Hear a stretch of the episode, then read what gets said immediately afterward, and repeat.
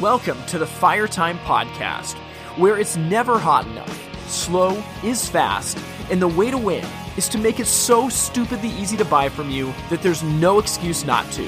I'm your host, Tim Reed. And as always, thank you for tuning into the Firetime Podcast. I'm excited to be with you today.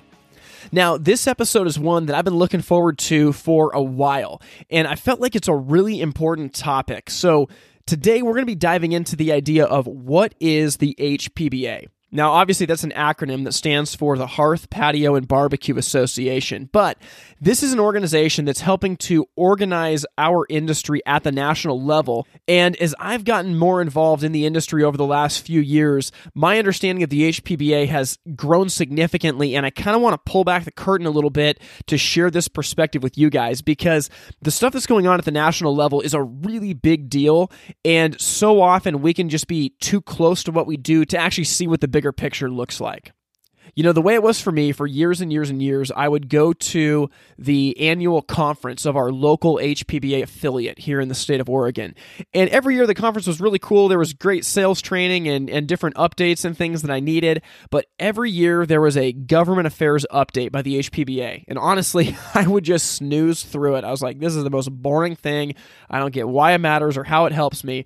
And frankly, that was just the wrong perspective. It was immaturity on my end, not understanding what our industry trade association is doing for our members. And over the last couple of years, as I've gotten more involved with the H P B A, I went through the Government Affairs Academy in Washington, D C, and now that I sit as a national board member, my eyes have been opened to the scale of work that's going on and just how important it is to get involved. And so in this episode, I'm really excited to have a conversation about what exactly it is that our trade association does for us and why that's such an important thing. Now, one of the things I found to be true in our industry is that many businesses are so close to what they do in the day-to-day, and they're so caught up in the whirlwind, they can't break free to think about the bigger picture of what's going on. And frankly, some of the heart behind this podcast has been to help business leaders around our country be able to break free from the day-to-day, to rise above the chaos and confusion, to actually start looking ahead and do the things that are needed to grow their business. I would argue that involvement with our industry trade association is one of those things. Now, the problem is for many businesses, it's like Maslow's hierarchy of needs. You know, if you're worried about paying your rent every month, you can't even process what it's like saving for retirement. Many business owners today are so stuck in the whirlwind. It's like they're trying to pay their rent every month. And for H P B A to come along and start saying, well, you got to be thinking about this down the road, and you got to be worried about this regulation and this impending legislation, it'd be like asking them to save for retirement. So my hope is that through this podcast, you are starting to be able to break free from the chaos and noise and actually lift yourself above your business a little bit so that you can start to think about and process the bigger picture, because looking down the road is going to be what grows your business long-term and sets you up for rampant success. So with all that in mind, I'm really excited for you to hear this conversation. We'll circle back and talk about it at the end, but you're going to get a ton of value about hearing just what H P B A is doing for our industry and how you can take part in that. Joining me from Arlington, Virginia is the president and C E O of the Hearth, Patio, and Barbecue Association. I am joined by Jack Goldman. How are you doing, Jack? I'm good. How are you? You know, I'm doing really good, and I'm really thankful that you decided to come onto the podcast. I think that this is going to be a really fun conversation about just what H P B A is doing at the national level for folks who may or may not be aware of that. Now, as we jump into it, Jack, we've had a couple conversations as I've been doing a little bit more with H P B A over the last year or so, but mm-hmm. H P B A is a name that a lot of folks in our industry hear, and it's just kind of assumed that you do something. And I really want to kind of dig into the meat of what it is that the Hearth, Patio, and Barbecue Association is doing for our industry. But before we jump into that, you've been around a little while, right? Yeah, I've been here. Uh, it'll be um, nineteen years in September. I was in private law practice, and um, I was doing environmental administrative law and patent law.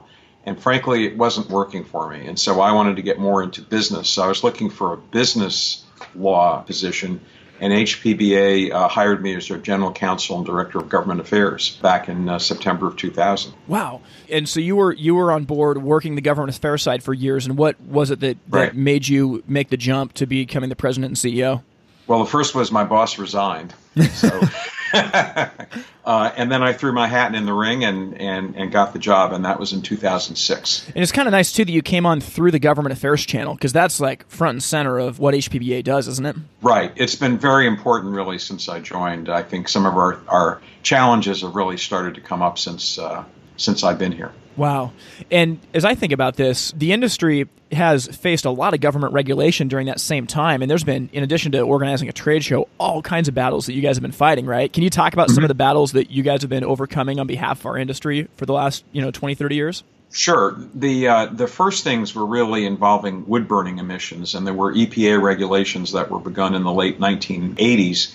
And we actually went through something called a regulatory negotiation.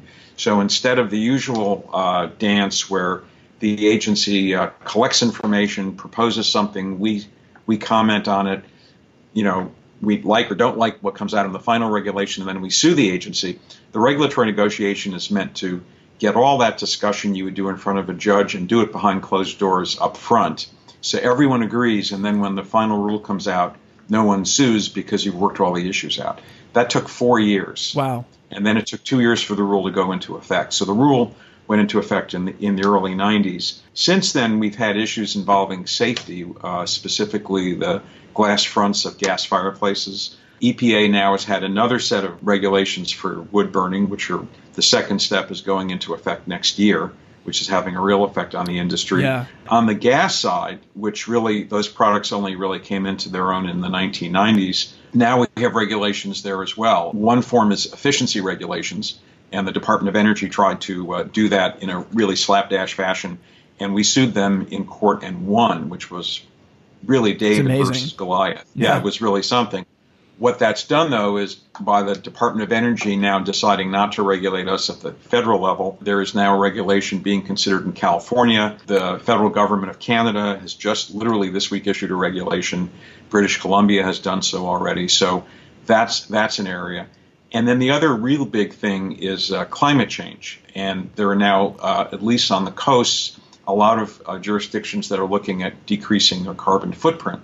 And for gas especially, also would to a degree, they're looking at, at eliminating gas uh, in homes. And that's an existential threat because right now gas fireplaces are, you know, the majority of fireplaces sold. So that's just a sampling of some of the things we we've had a look at. And you have another story, too, and this was in a city in Utah when they were looking at a, a statewide ban of wood burning. That was another big ordeal, wasn't it? Right. That That's kind of funny. Uh, um, there are, well, it, it was funny because it was so ludicrous. Uh, it was not funny because it almost happened. But there, the seven counties around Salt Lake City, um, the, the state said, we are now going to basically outlaw the use of wood stoves only from November till mid-March. Sure, yeah. Okay, so that's really helpful. And we're going to exclude locations that are above a certain altitude.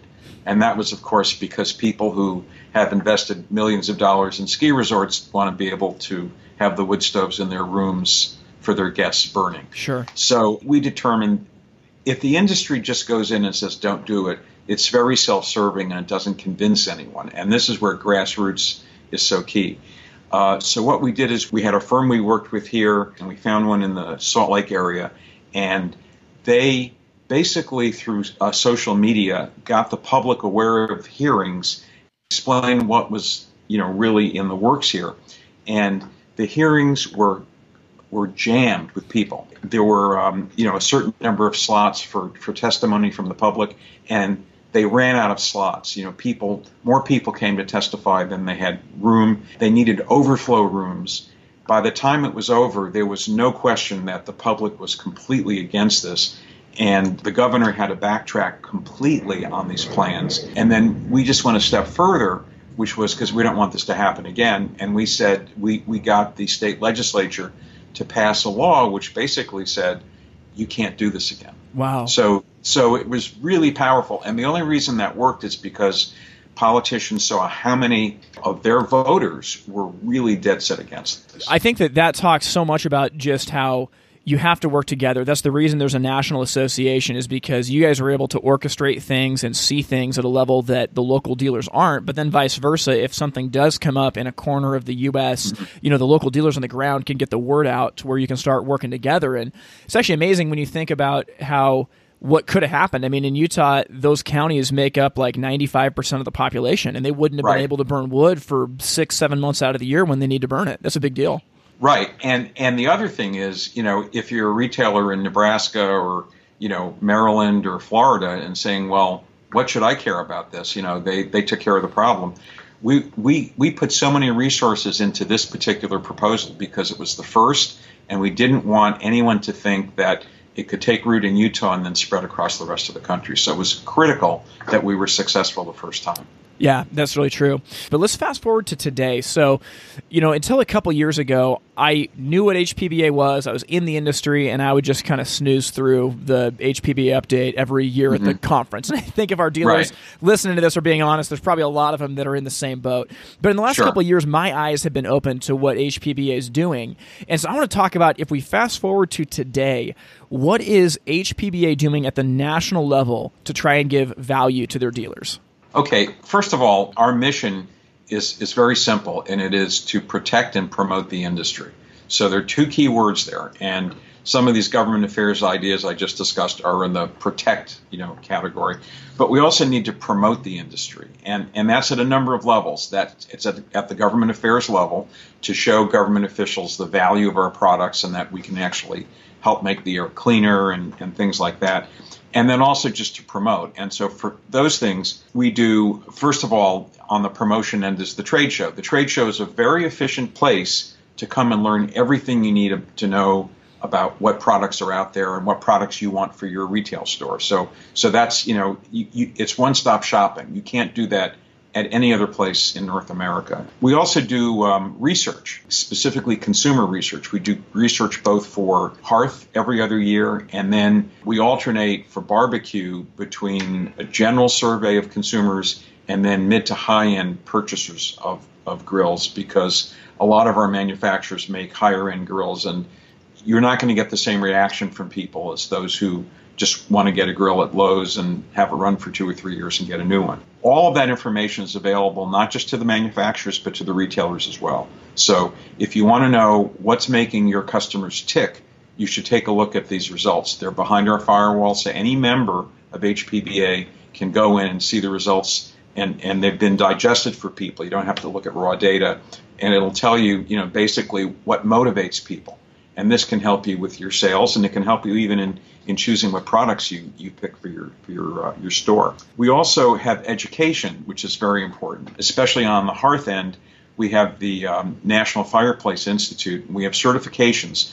There are four certifications. Three are for installers, for gas, wood, and pellet, and the fourth is called the Hearth Design Specialist. So the first three are, are good because if you're running a retail operation, it's great having your your um, your installers who can put some letters next to their name, have a patch on their sleeve, sure. and and know that they, they have some idea what they're doing. Because if you think about it, our industry, our job is putting fire in people's houses. Yeah, we talk about that on and purpose. It's really kind of sca- on purpose, right? right? So it's kind of scary. So so you want to have someone who who you know. I I do the same when I hire a plumber or or, or anything. I want someone who's certified.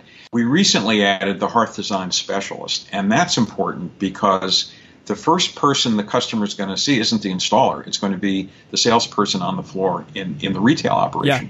Yeah. And so the idea here is to get some basic information under everyone's belt, and, and so that they can give better advice on what's the appropriate product. You know, it could be uh, on a certain wall, a gas is, is, is going to work better than wood because of drafting issues or whatever. And and this is to, again, create some confidence of a customer coming into to the door to say, well, I'm going to talk to someone who knows what they're talking about, so I'm going to get some good advice here. And hopefully then they even buy from, from that store. So we have these four certifications, and uh, we think they're really important. In some states, and we're trying to increase this, where they're, we're trying to get the industry more as a profession, it can be something that will allow you to pull a perm to go through a H V A C or a, a plumber. You can do it yourself, and, and that cuts your costs in terms of uh, doing the job. Well, Jack, I was in Kansas City last week talking at the Midwest H P B A show, and they're going mm-hmm. through this in, it's in Missouri, I believe, but mm-hmm. basically in certain areas, I think Saint Louis is one of them, there was basically a proposal for this ridiculous level of uh, certification that you had to hold in order to pull a permit that had mm-hmm. nothing to do with our industry. And it, and it would Absolutely. cost, it would cost companies thousands and thousands of dollars, and they have to go through hours of testing for stuff that just doesn't apply. And also years of apprenticeships, yeah. which is not, not practical. Yes. So imagine mm-hmm. that you're, you know, you're installing fireplaces, and all of a sudden you have to take a three-year break to send all your people mm-hmm. through apprenticeship training and spend, you know, tens of thousands of dollars getting right. everyone certified. Your customers aren't going to wait three years for your fireplace. But the point was right. that because H P B A has worked with the N F I to create this certification, that is being proposed now as an alternative to say, right. you know, N F I certification does hold up to be able to pull a permit for installing fireplaces, and without that work that H P B A's done, I mean, we'd be dead. Yeah, it's it's extremely important, and one of the things that um, we're adding right now, in some states, they want to see a curriculum and that the person works under a, a licensed or a certified uh, installer. Well, we can do the second piece of that because, you know, you just need someone else at the uh, at, at the shop to, to be uh, certified already, but in terms of, of the, the, the coursework, we haven't had a curriculum that's, that we can point to and say everyone who takes the exam has to take this curriculum. It might be fifteen or twenty hours worth of, of courses, you know, online or something.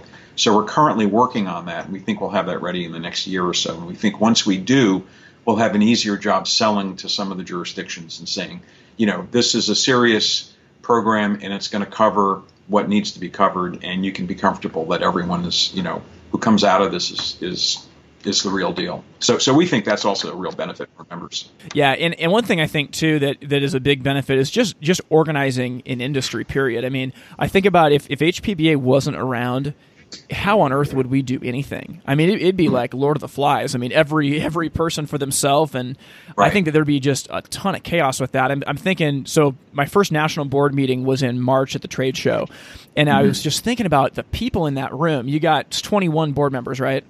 So you got right. twenty-one board members, you've got the association staff, you've got different mm-hmm. subcommittees, all there's probably fifty people in that room that are mm-hmm. working together to make decisions on behalf of the industry. And I'm like, that there's no way that could ever get organized without a trade association like the H P B A. Absolutely. And on the Hearth end, almost every Hearth manufacturer is a member. Yeah. So so So we can draw on literally everyone, and so it isn't going to be, you know, one or two companies that kind of decide for everyone else. And that's also really an argument for joining H P B A, because if you do, and I make this argument to the, you know, to everyone, you have a role in the decisions that we make. So so uh, you know, it could be we're uh, we're going to challenge a regulation, and we'll have a discussion about what's the best alternative, because you always have to, you know, be constructive and say, we don't like what you're doing, here's what we think you should do. And and we totally talk these things through so that it may not be a perfect solution for everyone, but it's going to be the best solution for the industry. Yeah, sure. Well, so that's a ton at the national level. I want to shift the focus a little bit to locally, because the H P B A has got affiliate groups all over North America, and every right. state falls into every one of them. Every state and every, right, every state and every province. How many affiliates are there? There are thirteen? There are thirteen. Canada is one, but then it's split up into four uh, geographic areas, and then um, twelve in, in the U S. Okay. And so everybody probably has some association with their local affiliate, but can you talk about why H P B A has decided to structure it that way and what you're doing at the local level? Sure. If, if you think about the members of H P B A, so we go from manufacturers' reps to retailers to distributors to manufacturers. Well, their scope of their business is very different. So the first three groups, well, certainly, you know, retailers could be one or two states. Reps and distributors might be a larger number of states, but still regional. And then manufacturers are basically, you know, throughout North America. So you can't have one structure that's going to work for all of them. And so, so for the folks who are more locally oriented, the affiliates are the perfect forum for them, because there are issues in certain parts of the country that you don't have in others, and so they can focus more on, on what their concerns are. And then for the nationwide issues like, you know, an E P A regulation or a Natural Resources Canada regulation, you really need to have the manufacturers who are nationwide, continent-wide in, in scope. So, so having these two different levels, you know, the continent and then regional, sort of covers anything that could happen. And you guys at the national level, don't you give some of the surplus of the expo money back to those affiliates? we send about a half a million dollars from membership and, and the trade show to our affiliates. So that is one of their sources of money besides uh, membership fees. And it's very important for them. Oh, I know. I mean, speaking from someone that are in our state, it's only the state of Oregon. I mean, those those funds are absolutely critical for us because we don't have multiple states with, you know, tons and tons and tons of members that we're pulling from. Sure. Sure. Now, so one thing that I do want to talk about, you were actually out at our conference in Oregon a month or mm-hmm. so ago, and, and right. I think it's really important to talk about at the local level, your affiliates are working so hard for the dealers and manufacturers and reps that are a part of the association. And, and so this year, I guess I've been to, I think I've been to four shows. I've been to Oregon, wow. Northwest, Rocky Mountain, and Midwest. And okay. at every single show, the common ground has been that there is content that, I mean, speaking as a retailer, there's content provided there that will absolutely grow our businesses. I mean, I brought my sales team to the to the Oregon show. I brought mm-hmm. one of my one of my guys up in Washington to the Washington show. And this is really a big deal. And I don't think enough dealers are taking advantage of not just the government affairs updates and everything, mm-hmm. but sales content, marketing, technical, N F I certification. I mean, there's so much stuff that's going on at these affiliate meetings, and a lot of dealers aren't taking advantage of it. Right. Yeah. I, I think in our industry especially, education is vital because you know, the appliances are changing constantly. The laws of physics aren't, but how we're addressing the laws of physics are changing. And, um, and you know, really to stay abreast, you really have to take take some courses. So whether you're using the coursework to uh, continue your certification, or if not, you still need to do just to stay ahead of where, where things are. And, uh, right, every affiliate annual meeting has education. Some of the affiliates actually have separate programs that are just education. The other thing is H P B A has an online library, so we record all the courses that are, well, most of the courses that are given at Expo. So there are various places where you, you can get, uh, you know, get some of this education. Obviously, the best thing is to have it live because then when someone's finished, you can ask questions. Sure. And you can hear other people's questions as well. Yeah, and the thing you think about, too, is it, it's dirt cheap. I mean, if you think about the cost of taking yourself and, you know, one or two team members to one of these events, you're probably under a few hundred bucks. And if you're going to get right. courses on sales and marketing and technical training and how to stock and install truck and certification, I mean, to bring in a consultant to your company to do that, I mean, you're going to spend thousands and thousands of dollars. And so for a few right. hundred bucks to bring right. your team members into a condensed day or two days, depending on how long the meeting right. is, but it's geared specifically to your industry, I think it's mm-hmm. invaluable, and there's not enough people taking advantage of it. A- absolutely. And the other thing is we, we try to rotate courses. So if you go to an affiliate annual meeting this year, you'll get a certain bunch of courses. If you go next year, they'll be different. So it isn't like you go once and you've covered everything. There's so much. You really have to go one year to the next because there are going to be things you didn't get, you know, didn't have the chance to hear about the year before. Sure. Well, Jack, in your position as the president and C E O of our national association, you're in an interesting spot because you have to look at things that are very close at the ground level with all the government affairs regulations that are happening immediately. But you also have to have your eyes on the future because, again, if the mission is to protect and promote our industry, you have to be looking ahead. So what are the big things that you and H P B A are looking at in the future? Well, I would say two things, uh, one in government affairs and then one more in, on the promotional end. For government affairs, it's clearly greenhouse gases. And whether you agree or not that this is happening, there are governments now, not at the federal level so much, but at the local level, that are now coming up with goals of decreasing carbon footprints. And that can have a direct effect on this industry. So we have to make ourselves part of the solution. And I'll give you one example. In California, they have an algorithm In, in a computer program, which is the value of certain measures taken to decrease the use of carbon uh, fossil fuels. They completely ignored the fact that room heating or zone heating is important. So instead of heating an entire home, if you heat one or two rooms, you're saving greenhouse gases. You're yeah. still burning some, but you're saving a lot. And so one of the things we're trying to do is get that included to say, hey guys, before you go too far down this path, you have to realize if you're trying to make progress in cutting carbon footprints, because that's what you're committed to do, you got to consider this. This is part of your solution. And so that's that's one example, but but that's a big challenge. That to me is an existential challenge for, for the industry. Another one, is, and, and it's related to this, is um, the incidence of installing new fireplaces in new homes.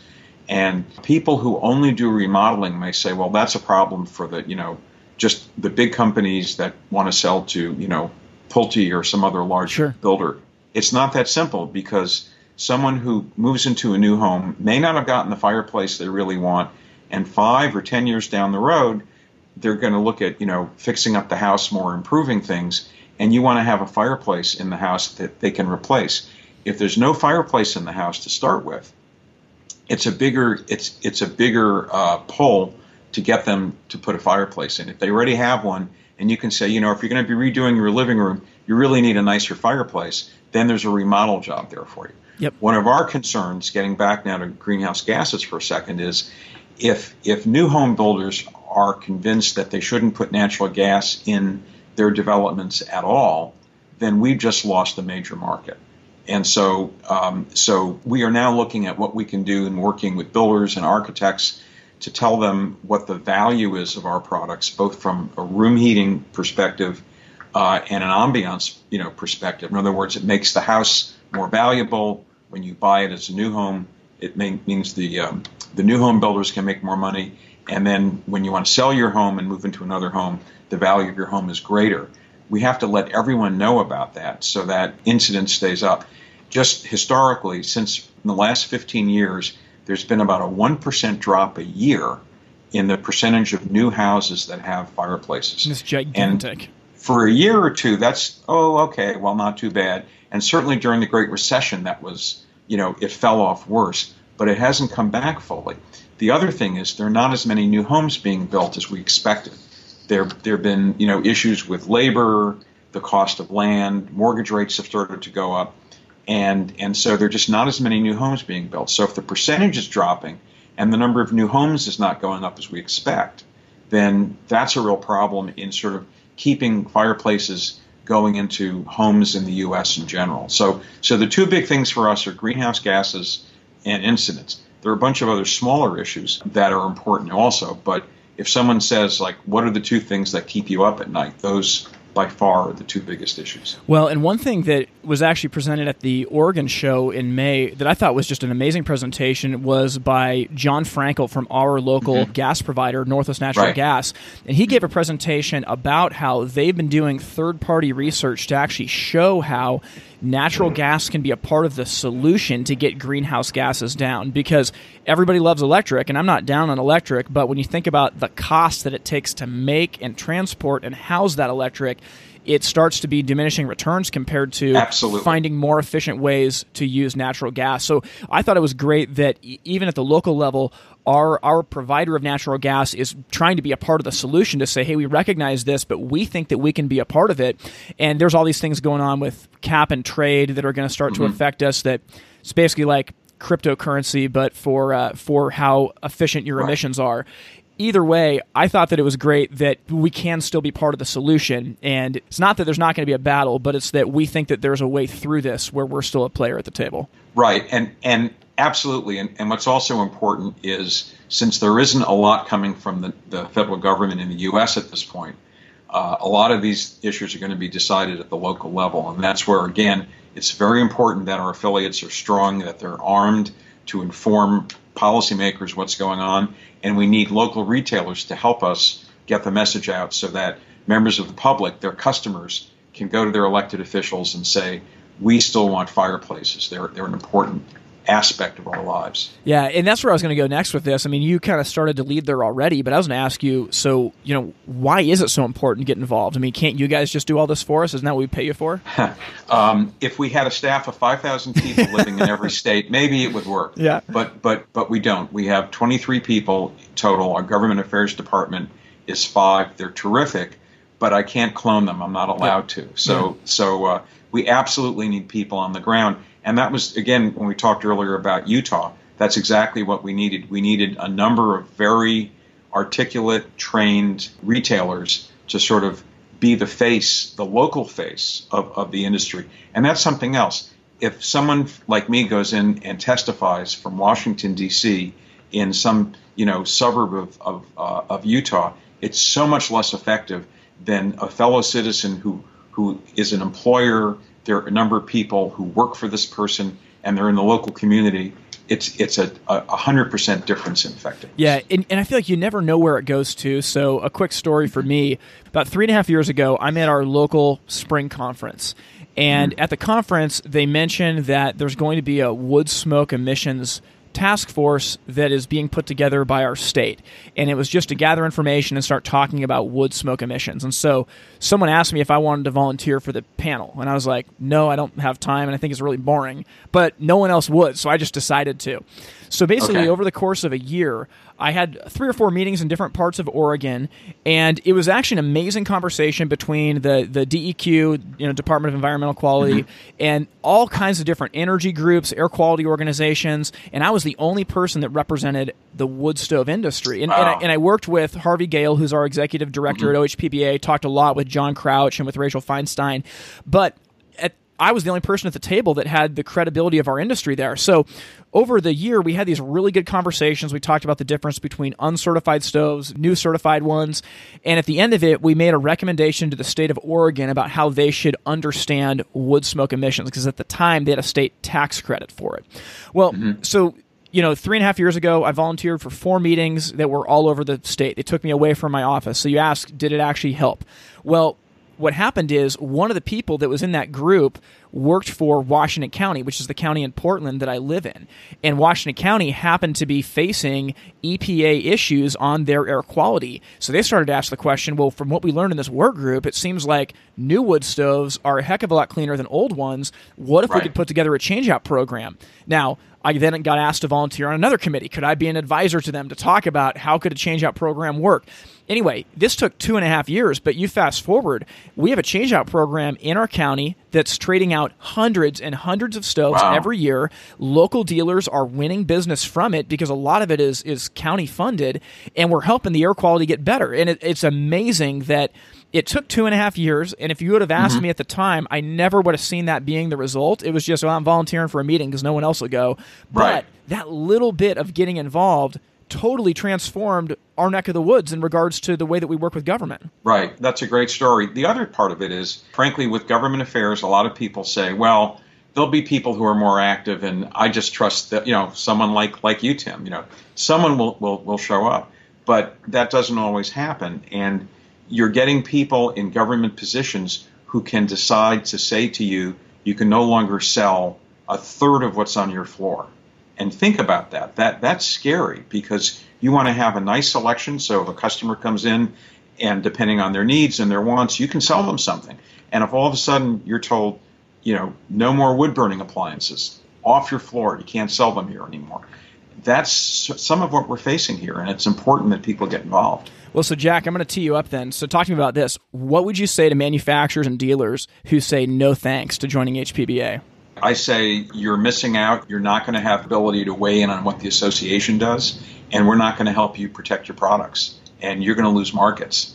And it's it's terrible, but that's really what the I think the stakes are in many cases. Well, I think it's just so foolish, too, to just count on other people's hard-earned dollars to bail you out of situations. It's stupid. Right. Right. Well, because they may not show up. Yeah. They may not even be there. And then, and then you know, you, you have a series of assertions made by, by people who aren't informed on our products, and, and the government says, well, that's all we have to go on. So I guess, yeah, we'll ban those products. Yeah. Well, we talked about this a little bit earlier, and I want to touch on it now. Can you talk about the Government Affairs Academy and how that's been such a resource for both you at the national level and for local dealers and manufacturers? Absolutely. Again, it gets back to the issue, we can't be everywhere. You know, the U S and Canada are vast, and we have a staff of five government affairs people.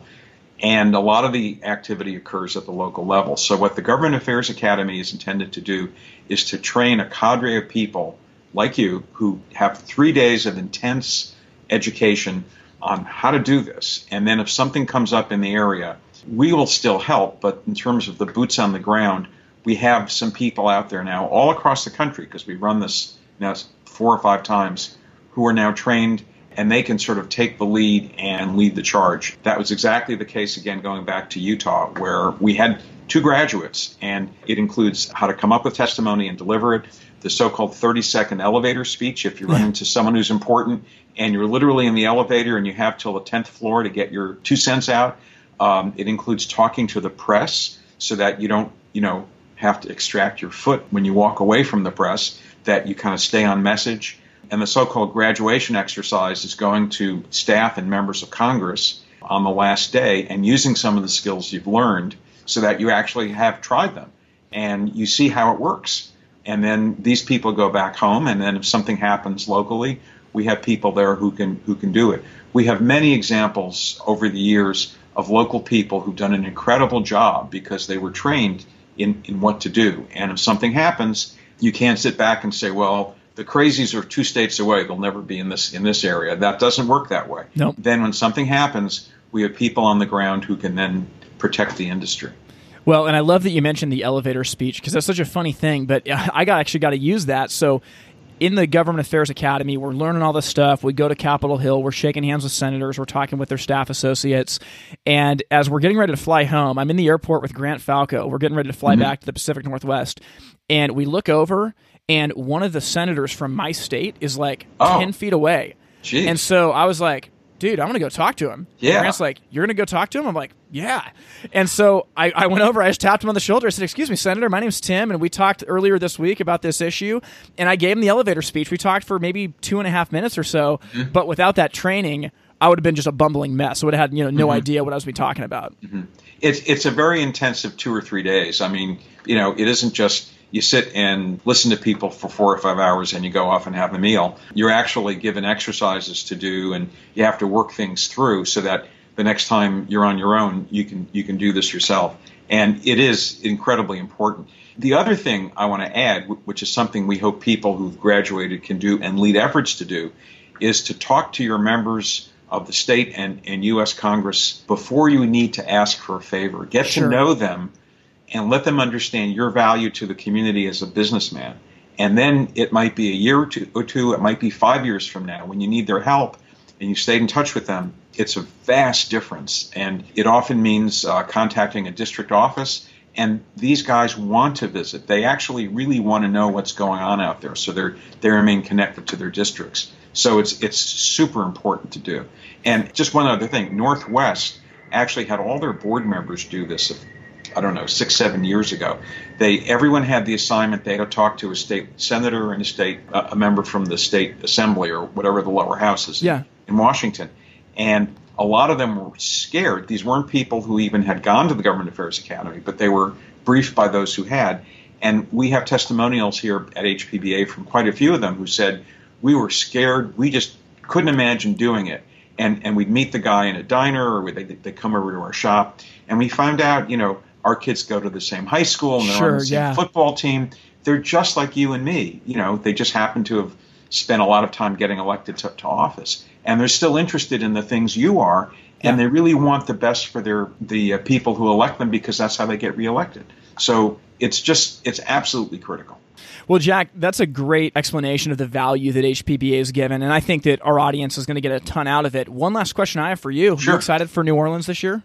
Absolutely. I think it's a great city. You know, there's so much to do there. If you love to eat, if you love music, it's just a different city, totally different from any other city in, in the U S. It's a great convention city, and we're going to have a good lineup. We are also talking to companies this year that haven't been to the show, and, and we uh, I can't tell you who they are or if we're going to get them yet, but, but there's more interest in them coming to the show than in past years. So I think we'll have a great turnout, both in terms of exhibitors, and we're looking forward to a lot of uh, retailers coming and being able to, you know, recharge for the coming year.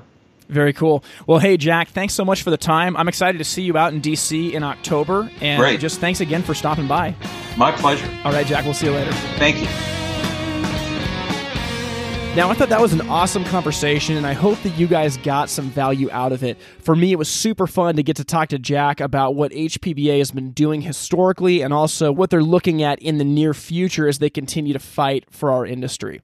Now, for anyone listening to that that was really intrigued and wanted to dive even deeper, we touched on it a little bit at the end, but I cannot recommend enough the H P B A Government Affairs Academy.